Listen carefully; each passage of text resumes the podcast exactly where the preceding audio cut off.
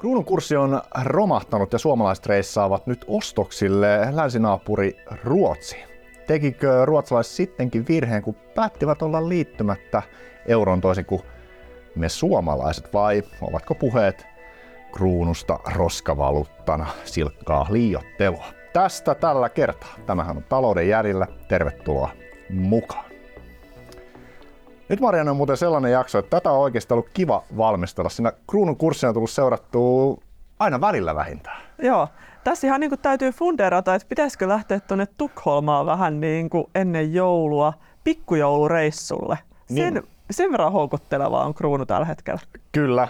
Ja uutismaisemaa kun katsoo, niin tällaisia otsikoita on päätynyt niin Ruotsin mediaan kuin myös Suomessa, että kruunu on roskavaluutta – sitten eräs ruotsalainen suursijoittaja sanoi, että ruunu on piipvaluutta, en vitsi toistaa tuota tarkkaa siteerausta. Joo. Ja kruunun annus horribilis, eli kruunun karmea vuosi, eli ei ainakaan Ruotsissa kovinkaan toiveikkaat tunnelmat ole oman valuutan suhteen juuri tällä hetkellä. Ja kyllähän se kruunun kehitys on ollut melkoista via dolorosaa mm. viime aikoina vai kuinka?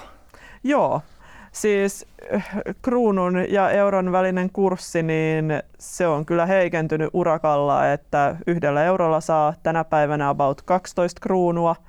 Ja jos ajatellaan, niin aikoinaan Ruotsin matkustin sillä nyrkkisäännöllä, että yhdellä eurolla saa 10 kruunua, niin nyt se on ihan totaalisen vanhentunut. Ja kymmenessä vuodessa kruunun kurssi laskenut suhteessa euroon noin 30 prossaa ja dollariin vielä enemmän. Mutta tästä täytyy nyt huomioida se, että tässä puhutaan nimellisestä valuuttakurssista. Ja jos me ajatellaan reaalista valuuttakurssia, eli sitä valuuttakurssia, josta on puhdistettu inflaatio, mm. niin nämä muutokset on ollut paljon pienempiä sekä suhteessa euroon että suhteessa dollariin. Mm. Mutta luonnollisesti, jos me ajatellaan matkustajina ja yleisesti talouden seuraajina, niin kyllähän me nimellistä valuuttakurssia aina katsotaan. Nimenomaan. Taitaa olla jopa niin, että koskaan aikaisemmin nimellisesti tarkasteltuna nimenomaan ei ole kruunu ollut yhtä heikko suhteessa euroon ainakaan kuin mm. tänä päivänä. Eli poikkeuksellisen halpa valuutta, voiko näin edes sanoa? No kyllä niin voi sanoa, heikko. Heikko, heikko valuutta. Heikko valuutta, sieltä Joo. se tuli. Joo, ja tänään, niin jos ajatellaan ihan tämän vuoden kehitystä, niin pikkasen se kruunu on siellä petrannut, mutta ö, vuoden alusta niin about 5 prosenttia on heikentymistä euroon nähden. Mm. Eli kyllä, kyllä sieltä on alas tultu. Kyllä. Ja, mutta miksi? Niin, se onkin hyvä pohtia, että miksi näin. Mm. Yleisesti hän niin kuin on helppo sanoa, tai kruunun heikkoudesta on helppo syyttää sitä, että Ruotsi on pieni alvotalous, kruunu pieni valuutta ja lastuna muiden dollarin laineilla ja näiden iso, isompien valuuttejen ja maailmantalouden laineilla – mutta mä hain tästä tietoa ja tämä ei nyt ihan pidä paikkaansa, että kruunu olisi niin pieni valuutta loppuviimeksi. Hmm. Että esimerkiksi kansainvälisen ö, järjestelypankin lyhennettyneen BIS, niin sen raportin mukaan kruunu itse asiassa kuuluu maailman kymmenen suurimman valuutan joukkoon, kun mietitään sitä vaihdettavuutta ja sen suosiota kaupankäyntiin tai valuutan kierrolla mitattuna. Ja tämä oli itse asiassa aika yllättäväkin tieto, mm. että kyllähän sillä kruunulla sitä painoarvoa on ö, globaalissa taloudessa. Mutta sitten jos me ajatellaan näitä suurimpia valuuttoja, niin samaan aikaan kruunu oli sitten esimerkiksi viime vuonna toisiksi heikoimmin pärjännyt valuutta. Mm, kyllä, eli siellä on dollaria, euroa, Kiinan Kiinan re, re, renminbi, renminbi miten se lausutaan paikallisesti, joo. ja sitten tietysti Japanin valuutta ja näin poispäin. Joo, joo. mutta siellä, siellä kruunu on siellä häntä, häntä päässä, kun puhutaan suurimmista valuutoista, jos lasketaan tällä, tällä valuutan kierrolla. Mm, kyllä. Tämä on itse asiassa varmaan tosi monille uusi tieto tai vähintään virkistävä tieto tietää se, että siis kruunu on todellakin näinkin merkittävä valuutta niin kuin globaalissakin mittakaavassa, mm. vaikka toki nyt tähän vaikuttaa se, että 27 euromaata on tänä päivänä, että siellä on Saksa poistunut pelistä ja Juu. näin poispäin. Ja siis tietysti Britannian punta mä unohdin äsken mainita, niin sanotaan nyt sekin tuohon Joo. vielä sitten. Niin. Joo, mutta sitten mikä että tämä kruunun, kruunun heikkoutta selittää, niin kyllähän meidän täytyy muistaa se, että valuuttamarkkinoilla mm. valuutan hinta määräytyy kysynnän ja tarjonnan mukaan ja kruunu on kuitenkin vapaasti kelluva valuutta. Niin, kyllä. Esimerkiksi verrattuna vaikkapa Tanskan kruunuun, niin vaikka Tanskassa on kruunut edelleen, niin siellähän kruunu on sidottu euron kurssiin. Joo.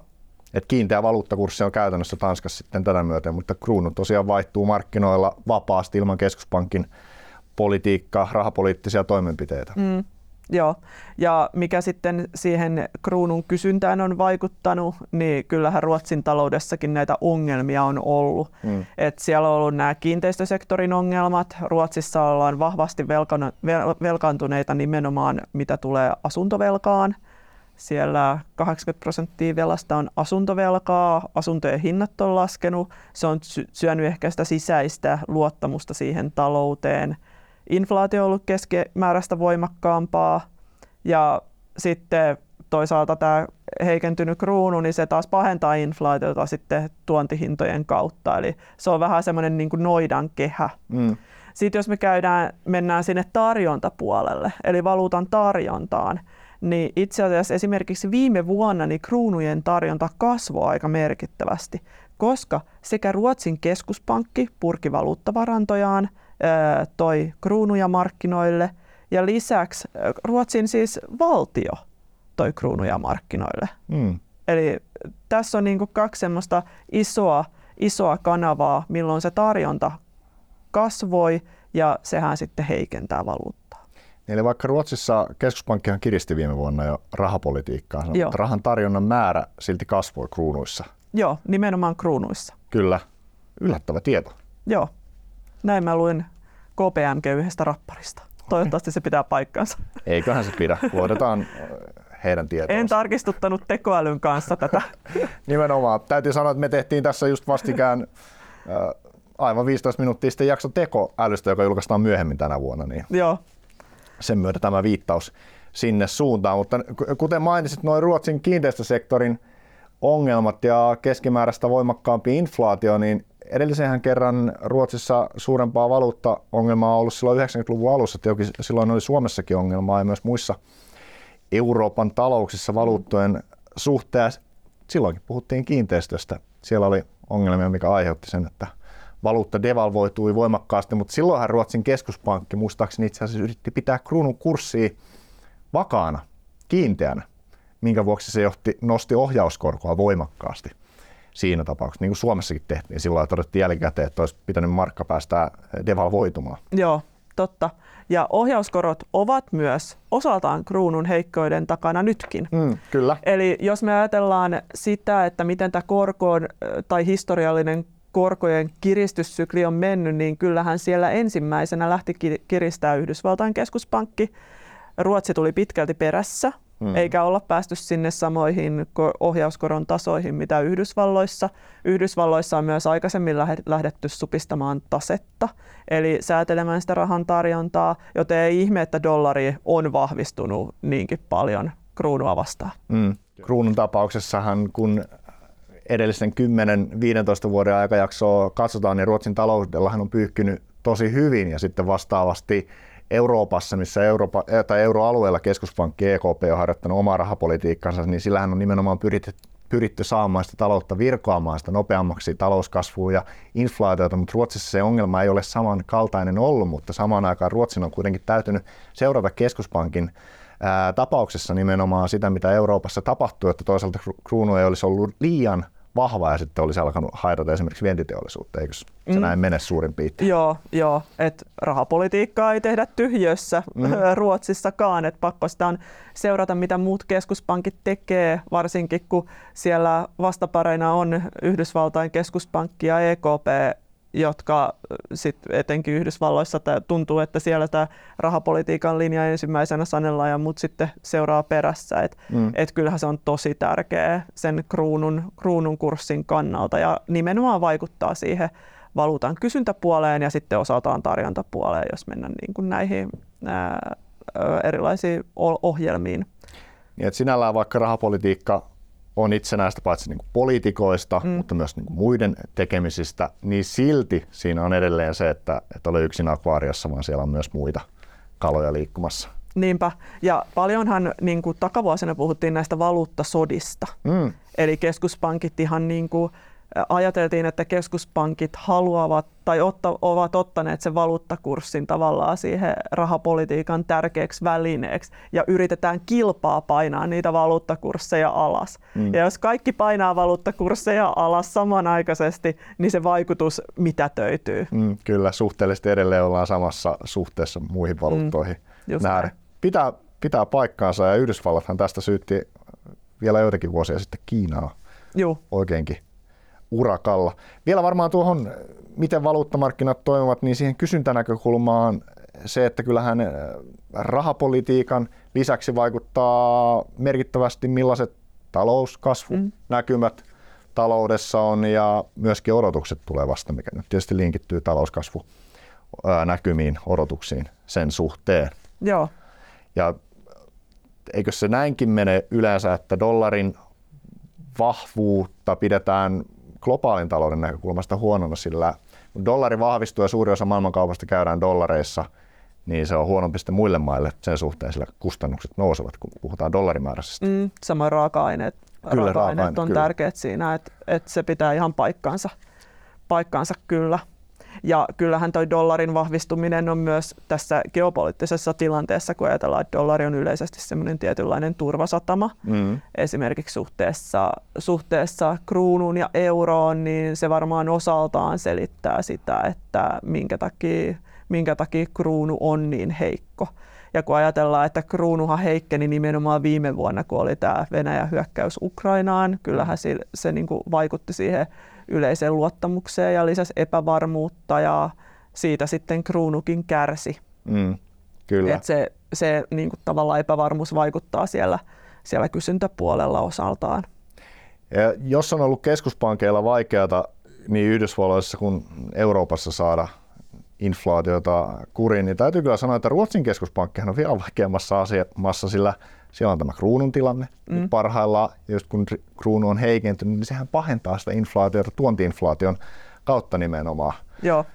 Ja samaan aikaan talous on siinä lyötynä kanveesiin kiinteistösektoriongelmien kautta, että mm. ei ihan helpoin tehtävä siellä. Ei ole.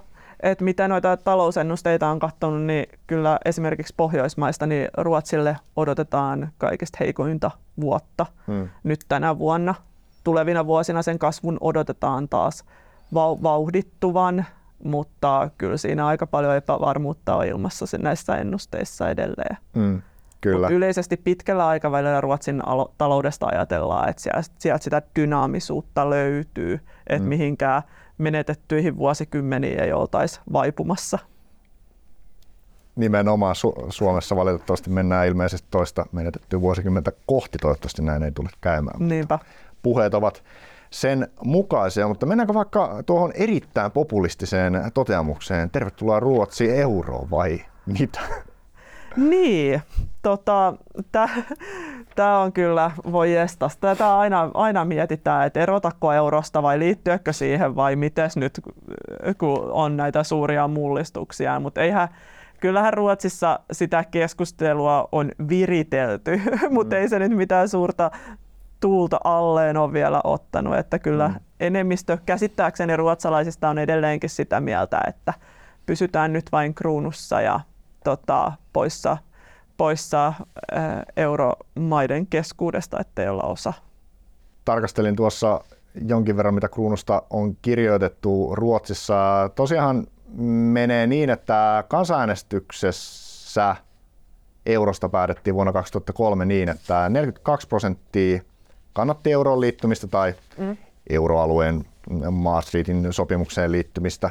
56 prosenttia vastusti ja 2 prosenttia äänesti tyhjää, oliko se sitten akuankka tai joku muu äänestys tässä tapauksessa. Mutta nyt kun katsotaan aivan näitä uusimpia median toteuttamia kyselyitä, niin euroalueeseen liittymistä ei kyllä vastusteta enää yhtä vahvasti kuin ennen, mutta ei se nyt erityisemmin myöskään kerää kannatusta – Noin puolet vastustaa euroa, noin kolmannes kannattaa sitä ruotsalaisista ja huomattava osa ei osaa sanoa oikein juuta eikä jaata. Mm. Et kyllä euroon suhtaudutaan aikaisempaa myönteisemmin, mutta toisaalta Euroopasta saadut kokemukset vaikka eurokriisistä, niin voisin kuvitella, että ruotsalaiset eivät oikein siihen soppaan halua päästää itseensä.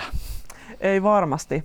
Ja sitten kun ajatellaan näitä ajankohtia, että milloin näitä kysy- kyselyitä tehdään, niin mm. jos niitä tehdään silloin, kun talouden suhdanne on heikoimmillaan, niin totta kai siellä saattaa se kannatus liittyä, nousta. Mm. Mutta jos nämä ennusteet pitää paikkaansa ja Ruotsin talous sieltä kampeaa jaloille, niin kuin esimerkiksi jos kysely tehtäisiin parin vuoden päästä, niin nämä, nämä kyselyn tulokset voi olla täysin erilaiset. Et hyvin, niin kuin tämä euro, euroliittymisen kannatus on laskenut selvästi. Niinpä.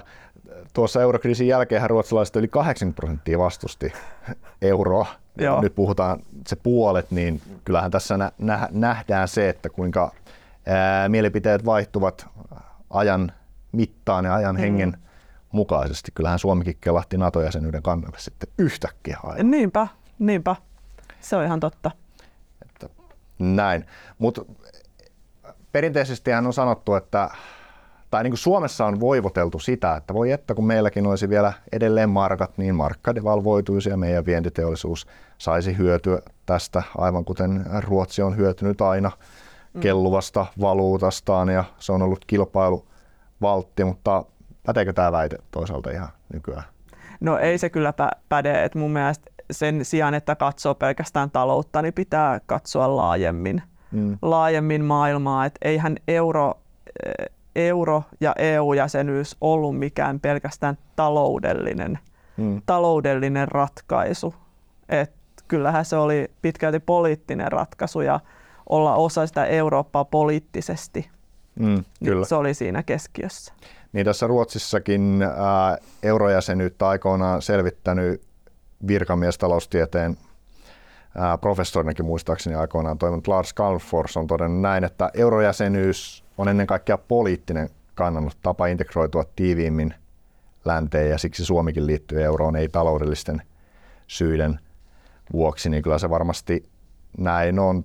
Tuossa Twitterissä tai nykyisessä Xssä, kun pohdittiin kruunun tilannetta ja sitä, että mitenköhän markka olisi tässä tilanteessa oikein kehittynyt, niin veikkaisinpa, että ei Markallakaan oikein auvoiset ajat olisi juuri niin, että eivätkä olisi olleet myöskään edellisen kymmenen vuoden aikana. Niinpä, jos ajatellaan tätä, just tätä ää, Ukrainan sotaa mm. ja ajatellaan Suomen asemoitumista tuossa Venäjän naapurina, niin kyllä se olisi varmaan aika pahasti myös markkaa iskenyt Niinpä. toi tilanne mitä ta- nähtiin viime vuonna. Ja varmaan voimakkaampaa inflaatiota nähtäisiin Suomessa tällä hetkellä nimenomaan sen takia, että tuonti-inflaatio olisi sen vuoksi voimakkaampaa, että me ei oltaisi samassa valuutassa tai mm. E-, eurossa, kuten nyt, että eurohan on ollut suhteellisen vakaana muihin valuuttoihin nähden. Ja nythän Suomi on ollut euroalueella, niin inflaatio on ollut itse asiassa yksi matalimmista mm. koko tämän inflaation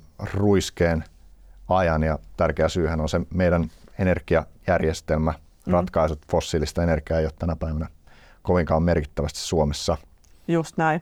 Et kyllä sieltä on myös hyötyjä tullut, mm. hyötyjä tullut mutta toi tapa yleensä, miten tätä eurojäsenyyttä, sen hyötyjä ja haittoja katsotaan, niin se, sitä on vaikea arvioida kaikilta näkökulmia, nä, kaikki, kaikki näkökulmat huomioida ja tämä on just hyvä esimerkki siitä, mm. että mikä se kokonaisvaikutus on, niin sitä on ihan mahdoton vai arvioida. Niinpä tuossa alussa, kun toin esiin näitä uutisotsikoita, niin nimenomaan nämähän ovat suoria sitaatteja ruotsalaisen elinkeinoelämän suulla sieltä vaikuttaen kruunu on roskavaluutta ja pieni piip-valuutta ja kruunun annus ne. horribilis. Niin e- elinkeinoelämä tuntuu olevan Ruotsissa nyt tällä hetkellä kruunun tai vahvemmin olevan toisin kuin kansakruunun kannalla. Et ainakin jonkinlainen selitys tässä on myös se, että kun aikaisemminhan eh, vientiteollisuudessahan se suuri osa arvollisesta synnyttyi siellä paikallisesti. Mm. Tehtaat sijoittivat kotimarkkinoilla tai Ruotsissa itsessään tai Suomessa itsessään oli metsä, metsäyhtiöiden tehtaat, niin totta kai se helpotti silloin vientiä, mutta nyt kun suuret metsäyhtiöt meillä Suomessakin ovat globaalisti tehdasverkostoja ja näin, niin se valuutan vaikutus ei ole läheskään samankaltainen, vaikka se heikentyisi, niin vientiin se ei tuo sitä mm. vetoapua, mitä aikaisemmin. Niinpä. Uh, Mutta toki Suomessa voi voivotella sinällään, kun tuotiin tämä esiin, miten Suomessa inflaatio on pysynyt ennallaan, niin eihän tämä EKPnkaan rahapolitiikka nyt ole ollut sen kaltaista, mitä suomalaiset olisivat toivoneet. Aina voi voivotella.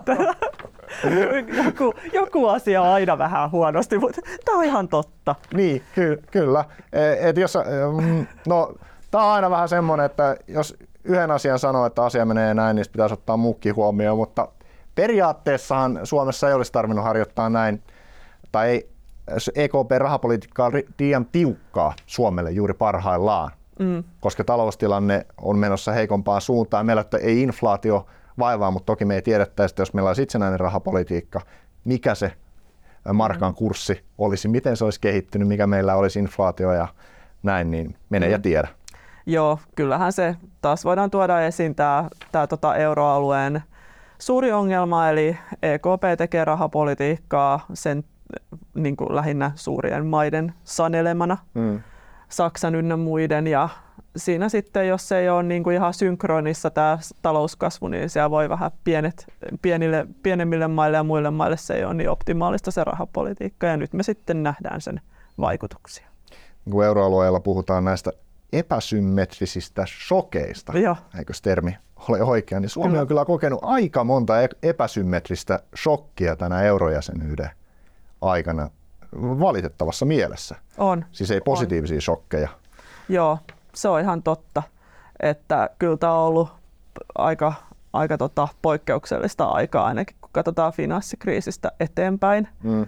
Että niitä shokkeja on tullut nimenomaan ulkoapäin Suomen talouteen ja, ja tota, niistä sitten on kärsitty ja kyllähän ne, ne niin kuin erot siinä, että miten ne ovat vaikuttaneet, kun ajatellaan esimerkiksi velkakriisiä, niin hmm. on, on ne kyllä aikamoisia. Niinpä, kyllä. Palatakseni vielä Lars Calforsin ajatuksiin, niin kun hän oli tässä työryhmässä muistaakseni aivan puheenjohtajana, joka silloin selvitti sitä, että kannattaako Ruotsin liittyä euroon tai olla liittymättä, antoi siis suosituksen, niin Siis suositushan oli, että Ruotsin kannattaisi pitkällä aikavälillä liittyä euroon. Mm. Tässäkin tulee tämä lyhyt ja pitkä aikaväli, mistä aikoinaan pohdittiin, että mitä se nyt ikinä tarkoittaa sitten niin. vuosina. Mutta vielä tuolloin, eli puhutaan siitä 2000-luvun taitteesta, Ruotsi ei, Ruotsin ei ollut taloudellisesti, tai Ruotsi ei ollut taloudellisesti valmis jäsenyyteen, koska Ruotsissa oli korkea työttömyys, korkea velkaantumisaste, eli toisin sanoen siellä ei ollut finanssi poliittista liikkumavaraa aivan samalla tavalla kuin tänä päivänä. Ja kun ajatellaan sitä, kun Suomi liittyi euroon, mm. niin meillähän oli tosi vahva taloudellinen, taloudellinen tilanne silloin. Työttömyys oli verrattain hallinnassa, velkaantumisaste oli matala, Nokia ruletti kaikin puolin. Meillä oli sitä finanssipoliittista liikkumavaraa, sitten tuli finanssikriisi ja nyt me ollaan käytetty sitä finanssipoliittista liikkumavaraa tässä viimeiset 10-15 vuotta jatkuvasti ja me ollaan siinä tilanteessa, että sitä ei enää ole mm. vastaavalla tavalla. Niinpä. Ja Ruotsilla sitten on taas mennyt äh, paremmin, mitä tulee tähän julkisen talouden kehitykseen. Niinpä. Et siellä voisi olla nyt itse asiassa otollinen aika jopa liittyä, mm. ja sehän täyttäisi varmasti nämä liittymiskriteerit mm. aika hyvin. Sikäli kun he haluaisivat siihen päätyä, mutta kyllä jokseenkin tuntuu siltä, että vaikea on uskoa, että ruotsalaiset tulisivat euroon. Joo, mä, mä, mä kanssa olen aika niin kuin, skeptinen tähän, että ma, mahtaako tapahtua pitkälläkään aikavälillä. Niin, sepä. Mieluummin NATO ja äkkiä. niin. Täytyy toivoa siitä. Mutta onko meillä kruunusta oikein muuta, muuta sanottavaa kuin, että äkkiä jouluostoksille Ruotsiin ennen kuin kruunu alkaa vahvistua? Joo, sinne sinne pukkailemaan laivareissu Tukholmaa. Kyllä. Eipä tässä varmaan muuta. Tota, katsotaan mihin. Niin, mun piti noista valuuttaennusteista vielä sanoa, että vaikka tästä vuodesta vielä puhutaan kruunulle heikkoa, niin kyllähän sen lähivuosina odotetaan myös tämän voimistuvan talouden kautta sitten ja korkoeron pienemis, pienenemisen kautta niin vahvistuvan. Eli mm. parempaa tulevaisuutta kruunulle odotettavissa. Ja eiköhän ruotsalaisten mielipiteet silloin kruununkin suhteen muutu jälleen Joo. enemmän sitä kannattaviksi, kannattavammaksi. Näin. Juuri näin. Mutta näillä mennään. Päädetäänkö näihin sanoihin ja pitääkö meidän nyt vielä loppuun todeta se, että muistakaahan tykätä jaksosta, sikäli kun se oli edes jokseenkin järkevä. Joo, ja kommentit ovat tervetulleita. Kyllä, ehdottomasti. Menettekö Ruotsin jouluostoksille? Niin. Itse en aio mennä. Itse harkitsen. Oikein. Mutta näillä mennään. Kiitos kaikille jälleen kerran jakson katselusta tai kuuntelusta, jos mahdollisesti kuuntelitte tämä. Ja ei muuta kuin hyvää loppuvuotta ja jouluodotusta, kun sekin päästiin mainitsemaan. Yes. Palaamisiin. Moikka! Moi moi!